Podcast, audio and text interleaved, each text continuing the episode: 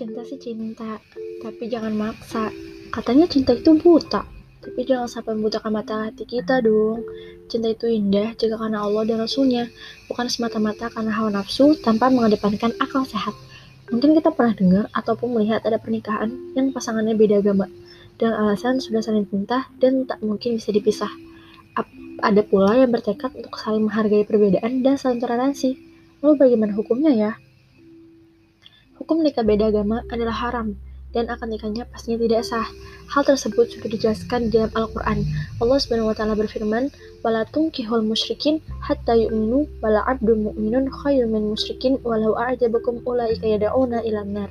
Dan janganlah kamu menikahkan orang-orang musyrik dengan wanita-wanita mukmin sebelum mereka beriman.